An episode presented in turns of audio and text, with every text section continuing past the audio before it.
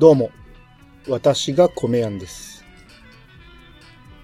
私、結構 AM ラジオが好きでして、ま、FM も聞いてた時期もあるんですが、えー配達の車なんかでよく聞いてたんですけど、配達していると、乗ったり降りたりの連続なんで、降りている間もあの人たちずっと喋り続けはるんで、なんかいい話してるなって思った時、降りるのがなんかちょっとためらってしまうようなことが多々あるんですけど、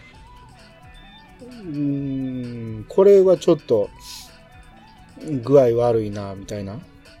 で、どうせやったら、よその、普通のもっと面白い深夜ラジオなんかを録音して、で、それを車で聞けるようにした方が降りてる間止まってくれるんで、いいんじゃないかっていうことで、えー AM ラジオ、録音して車で聞くようになったんですね。で、まあ、深夜ラジオといえば、えーオールナイトニッポンとか、あるんですけど、僕はどっちか言ったら、オールナイトニッポンよりも、TBS ラジオの、えージャンクっていう深夜ラジオなんですけど、オールナイトニッポンの裏でやってる、それが結構好きでして、えーまあ、月曜日が伊集院さん、あと火曜日が爆笑問題さんとか、あとバナナマンやら、おぎやはぎやら、その辺がやってて、ものすごい面白いんですね。で、これを録音して、で、パソコンでその SD カードに入れて、で、それを、えー SD カードを車にさせるようにして、えーずっと聞くようになりまして。深夜ラジオだけじゃなくて、あの土曜日の昼にやってる、あのそれいけメッセンジャーっていう番組。これがまためちゃめちゃ面白いんですけど、これもし聞ける方いたら、あのこれは MBS ラジオの、えーお昼にやってるんですけど、メッセンジャーと、あとアナウンサーの方とか、えー、6社7さんとかが出てるんですけど、これもめちゃめちゃおもろいです。よかったら聞いてもらいたいですね。私の車も、えー、前の車からそうなんですけど、えー必ずその MP3 が聴ける状態にして、ししたいんで、MP3 が再生できるデッキを必ず積むようにしてるんですね。で、今乗ってる武蔵号、これを買うときにディーラーさんに MP3 が聞きたいんで、えー純正じゃ、えーあの、もともとついてるやつではダメなんで、ちょっとその辺のオートバックスかどっかで買ってきますって言ったんですね。買ってくるからつけてくださいって言ったら、あ、うちのやつで、あの、安くしときますよって言われたんで、でナビ付きの MP3 とか聞けるやつで、結構安く5万円ぐらいで、えーつけてくれたんですね。うん。で、そ、まあ、それで、あのー今はずっと聞いてるんですけど、まあ、安いからか、あのー基本的にはタッチパネルなんですけど、早送りとか巻き戻しが、その物理キーなんですね。で、要はずっと押し続けないとダメなんですよ。これがね、意外と困ったことが多くて、その、道がデコボコやったりしてると、この普通に押してると、手が一回ポンと離れて、で、あかんと思ってまた押したら、えー次の頭出しになってしまって、途中まで聞いてた番組が飛ばされてしまうんですよ。で、まあ、また戻せばいいやないかと思うかもしれないですけど、ラジオ番組って2時間あるんですね、大体。大体、まあ、例えば、60分ぐらいまで聞いてたとしたら、そこまで早送りで行こうと思ったら、あのー、大体3倍ぐらいの速度しか早送りできないんで、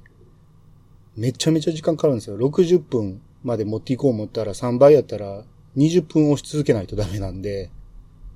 これがまたえらい大変な作業で、もう結局諦めても次の行くんですけど、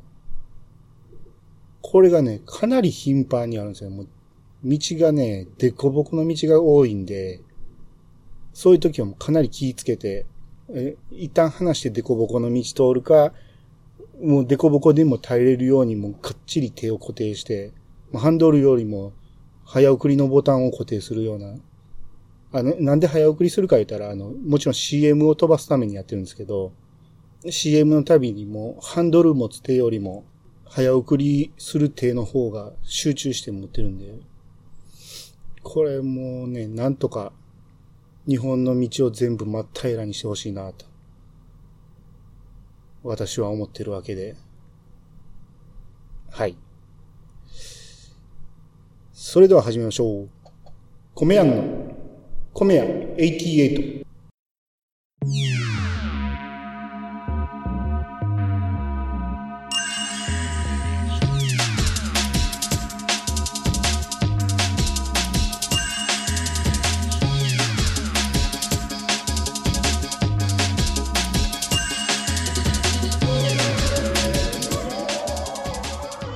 改めまして、どうもです。この番組は、謎の米や米やんが、お米のことなどについて話すポッドキャストです。えー、今日はですね、えー、このところずっとお便りをテーマに話す内容を決めてたんですけど、皆さんどうしたんでしょうかね。あの、お便りがあのピタッと止まっておりまして、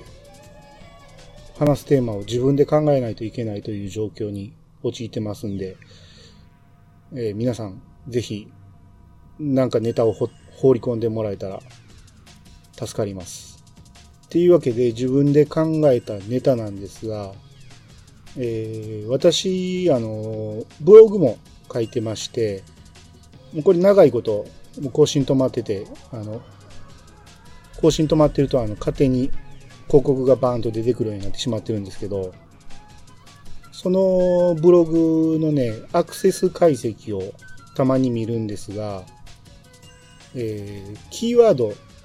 どんなキーワードで検索してうちのブログにアクセスアクセスしてきてるかっていうのが見れるんですけど、毎日毎日、あの、検索で引っかかるようなキーワードがあって、それが、米袋、スペース、一体。体ってあの、カタカナとかね。あの、一体の体が体やったりするんですけど、これがかなりのアクセス数ありまして、で、この記事は僕だいぶ前に書いたんですけど、未だにずっとアクセスがあるんで、いろんな人がやっぱり調べてるんですね。で、まあ、その時の記事がどんな記事やったかっていうと、えー、米袋っていうのは、普通は米袋って呼んでしまうんですけど、米屋の、あのー、業界の中では、一般的に米体って呼ぶんですね。まあ、こっちが正しい、米体が正しいんか、米袋が正しいんかちょっとわかんないですけど、基本的に米体って呼ぶことが多いんですね。で、お米を一袋、二袋って数えるんではなくて、お米は一体、二体って数えるんです。一体、二体って僕もね、あの、米屋入ってすぐの頃は、体の一体、二体やと思ってたんですけど、なんでそんな数え方すんやろうって思ってたら、まあ誰かが文字に書いてんの見たら、一体の体が袋やったんですね。あ、この袋で体って呼ぶんかと思って、で、そこでようやく納得して、えー、まあ自分でも頭の中で一袋って書いていたいって呼ぶようになったんですけど、多分ね、検索してる人は、えー、米屋さんとかそういう人に、えー、お米の袋1体とか言われてるんですよ。2体とかいう感じで言われて、はてと思って、お米の袋は体で数えるんかっていう疑問を持って多分検索してみてはるんやと思うんですね。で、それでうちのブログにアクセスされてると思うんですけど、これ、まあ、いわゆる業界用語ですね。1体、2体。正しい日本語がどっちかはわからないんですけど、一般的に通じひにやったらこれは業界用語なんかなと思うわけでして、で、今日はちょっとあの、お米の業界の業界用語について、ちょっと話してみたいと思います。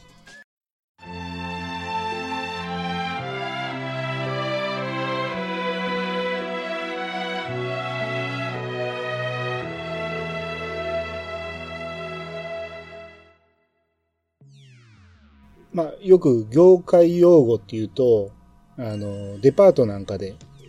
あの、よく使われてる、まあ、例えば5番行ってきますとか、5番入りますとか言ったら、トイレ行ってくるとか、休憩行ってくるとかいうのを、その何番っていう感じで、えー、お客さんにはバレへんように、店員同士がわかる合言葉を使ってるとか。あと、まあ、有名なのが、その飲食店なんかで、兄貴っていうと、えー、古い食材のことを言うんですね。まあ、これは、あの、お客さんの目の前で、こっちのキャベツの方が古いからっていうのを言われへんから、そっちの兄貴のキャベツ取ってみたいな感じで言うらしいんですね。でこれはまあ結構聞くんですけど、まあ、広まってしまった以上、これはあの、お客さんにものバレなんで、未だに飲食店さんは使ってるかどうかわかんないですけど、まあ、古い食材のことを兄貴っていうのをよく聞きます。で、こういうのを、えー、米の業界に当てはめてどんなこと言うんかっていうことをちょっと話していこうと思うんですが、えー、まず、まあ、これは業界用語っていうより、まあ、もともと日本中で言ってたことなんですけど、一票っていうじゃないですか、お米の数え方で。で、この1票をよく勘違いされてる方が多いんですけど、えー、よく玄米が入っている紙袋、あれを1票やと思ってる方がいるんですが、実際はあれが2袋で1票って言うんです。なんでかっていうと、えー、もともとはいわゆる米俵、あれが1票なんですが、あれが60キロやったんですね。あれの、その、同じ大きさの、えー、袋、布袋なんですけど、布、麻袋かな？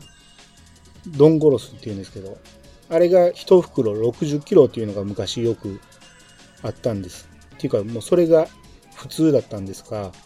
それはもうさすがに持ち運びが大変やということで、だんだんえー、それの半分のサイズの30キロっていう形になりまして、基本的に流通では30キロ単位っていう風に今はなってるんですけど、ただ、あの、取引するときに、未だに1票いくらっていう、えー、計算になるんです。つまり、10票のお米を仕入れようと思ったら、30キロの紙袋を20袋入ってくるんです。だから、我々は何秒単位で注文するけど、運ぶ、えー、運送屋さんは、えー、一袋単位で計算するんで、まあ、この辺よく、あのー、間違いが起こるんですけど、我々でも間違えるんで、もう一般消費者にとっては、一票と言われたら、どっちのことを指すんか、まあ多分、分かってない人が結構多いと思うんで、まあ、この辺、その、もしお米屋さんとかに1票って言われたら、2袋のことなんかっていうことを覚えておいた方がいいと思います。あと、まあ、あのー、この単位についてですけど、まあ、これも別に、業界用語ってわけではないんですが、えー、例えば、1章2章っていう単位があると思いますが、山椒のことは三条っていうんですね。これは結構知ってる人もいるかもしれないですけど、大きい炊飯器なんかで山椒を炊けるやつやったら三条釜って言いますし、あと、1号2号の、えー、単位で言うと、5号のことを5号って言うんですね。た多分日本全国言うと思うんですけど、まあ、この辺は、あの、お酒の5号瓶のこと5号瓶なんてよく言いますんで、まあ、この辺は知ってる方も多いと思いますが、まあ、あの、5号瓶っていうより5号瓶っていう方がちょっとかっこいいんで、まあ、できたらそっちを使った方がいいと思います。いいのかな？いいかわからんけど。あとね、えー、最近流行り、まあちょっと前から流行ってるんですけど、雑穀ってあると思うんですね。えー、雑な穀物って書いて、えー、例えば、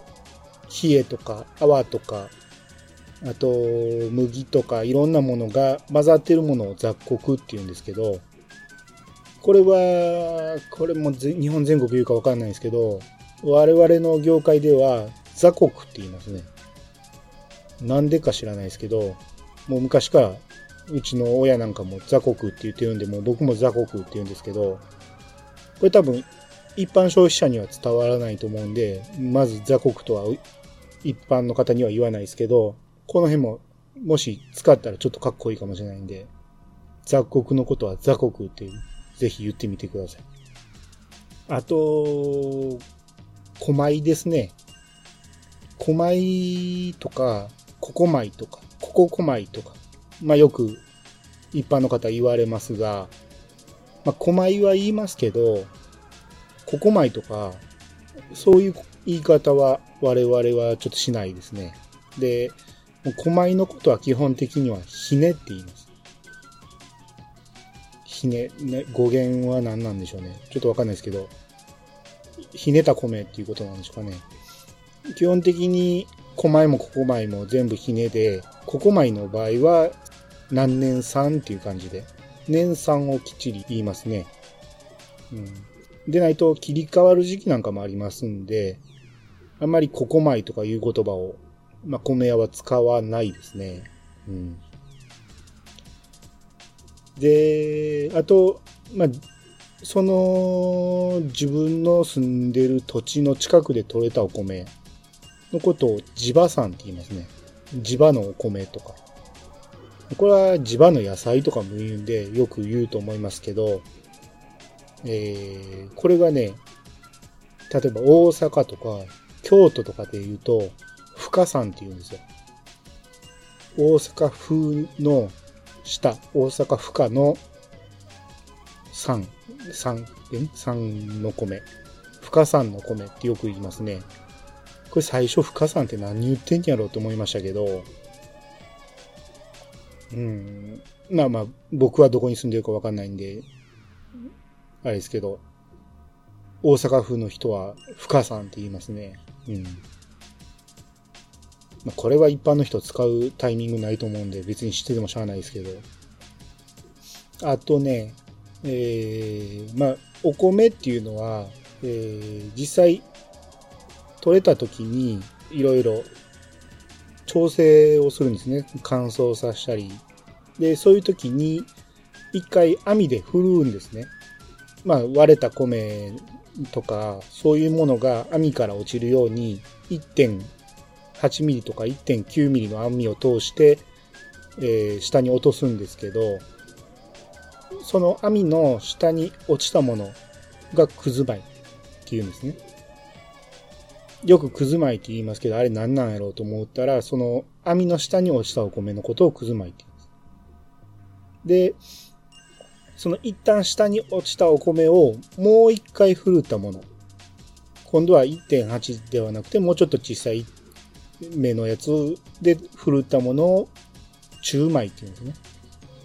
要は普通の、その、穴から落ちなかったやつが、えー、清流としたら、一番下まで落ちたやつがくず米。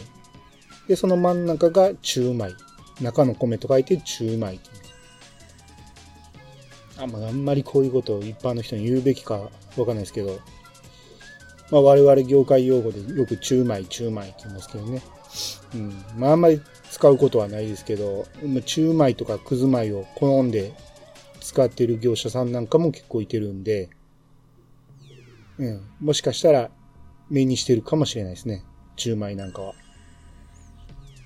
書いてないですけどね。書かなくていいんで。えー、で、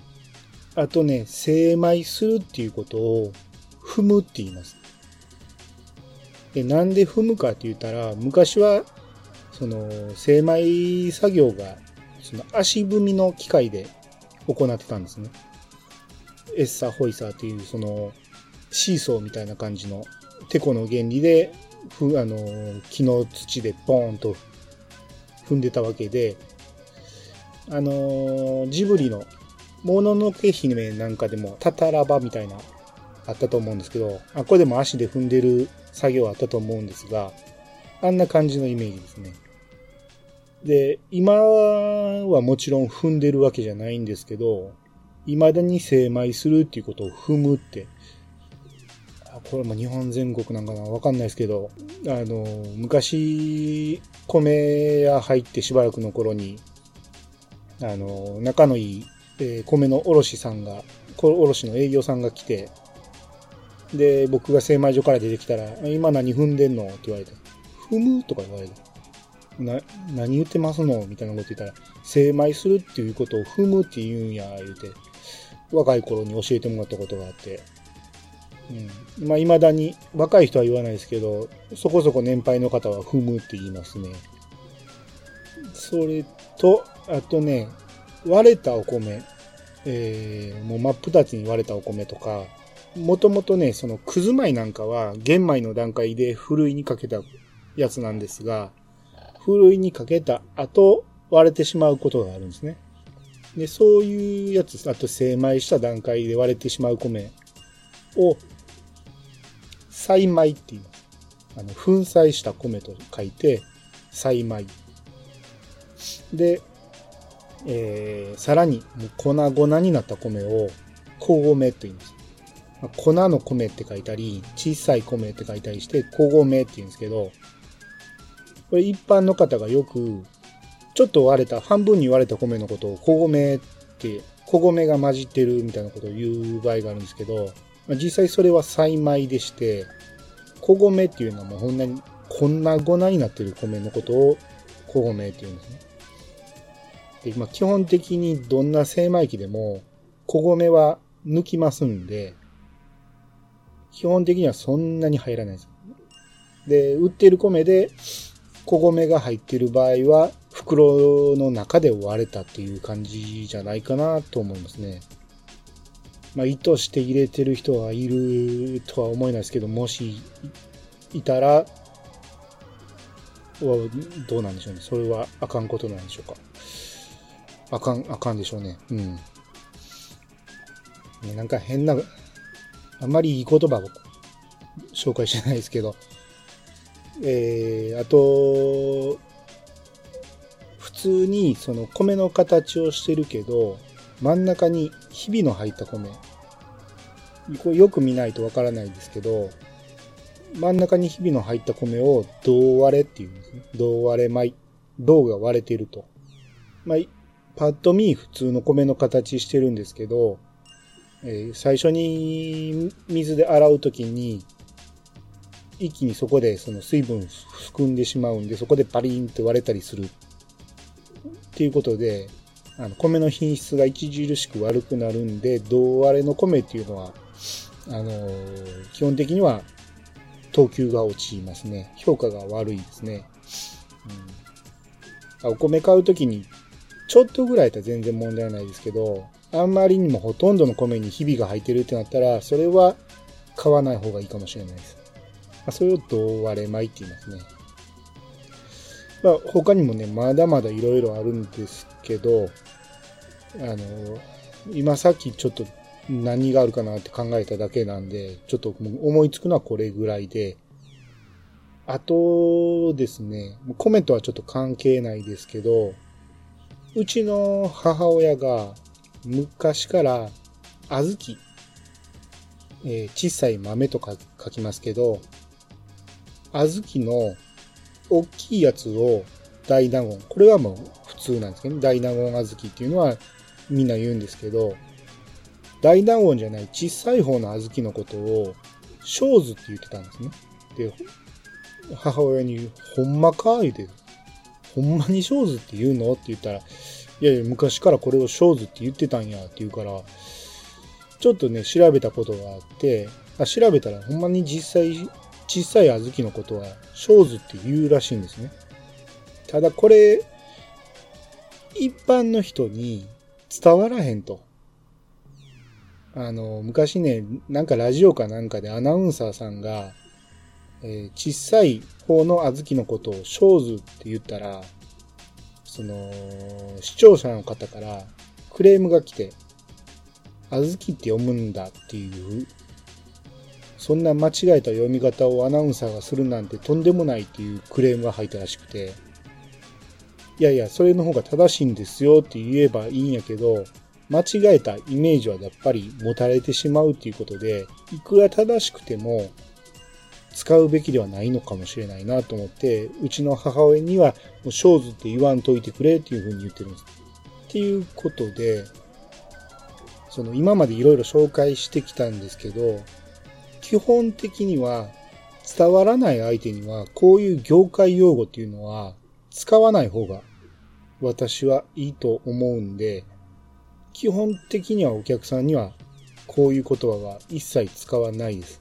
えー、さっきもね、米袋、米袋とか一袋とか言ってましたけど、業界人以外と喋るときは必ず米袋って言いますし、一袋って言うようにしてますんで、まあ、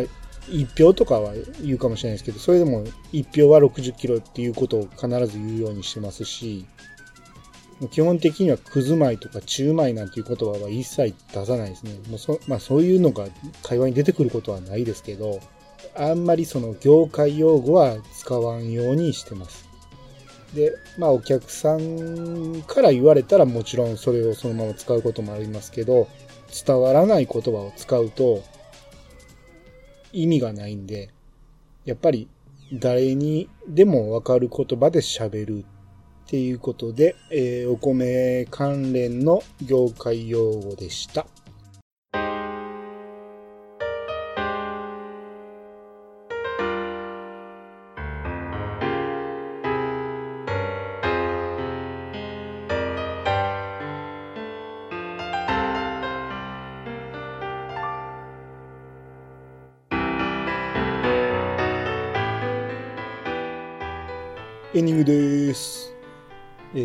とね、間が空きましたが、えー、なんとか、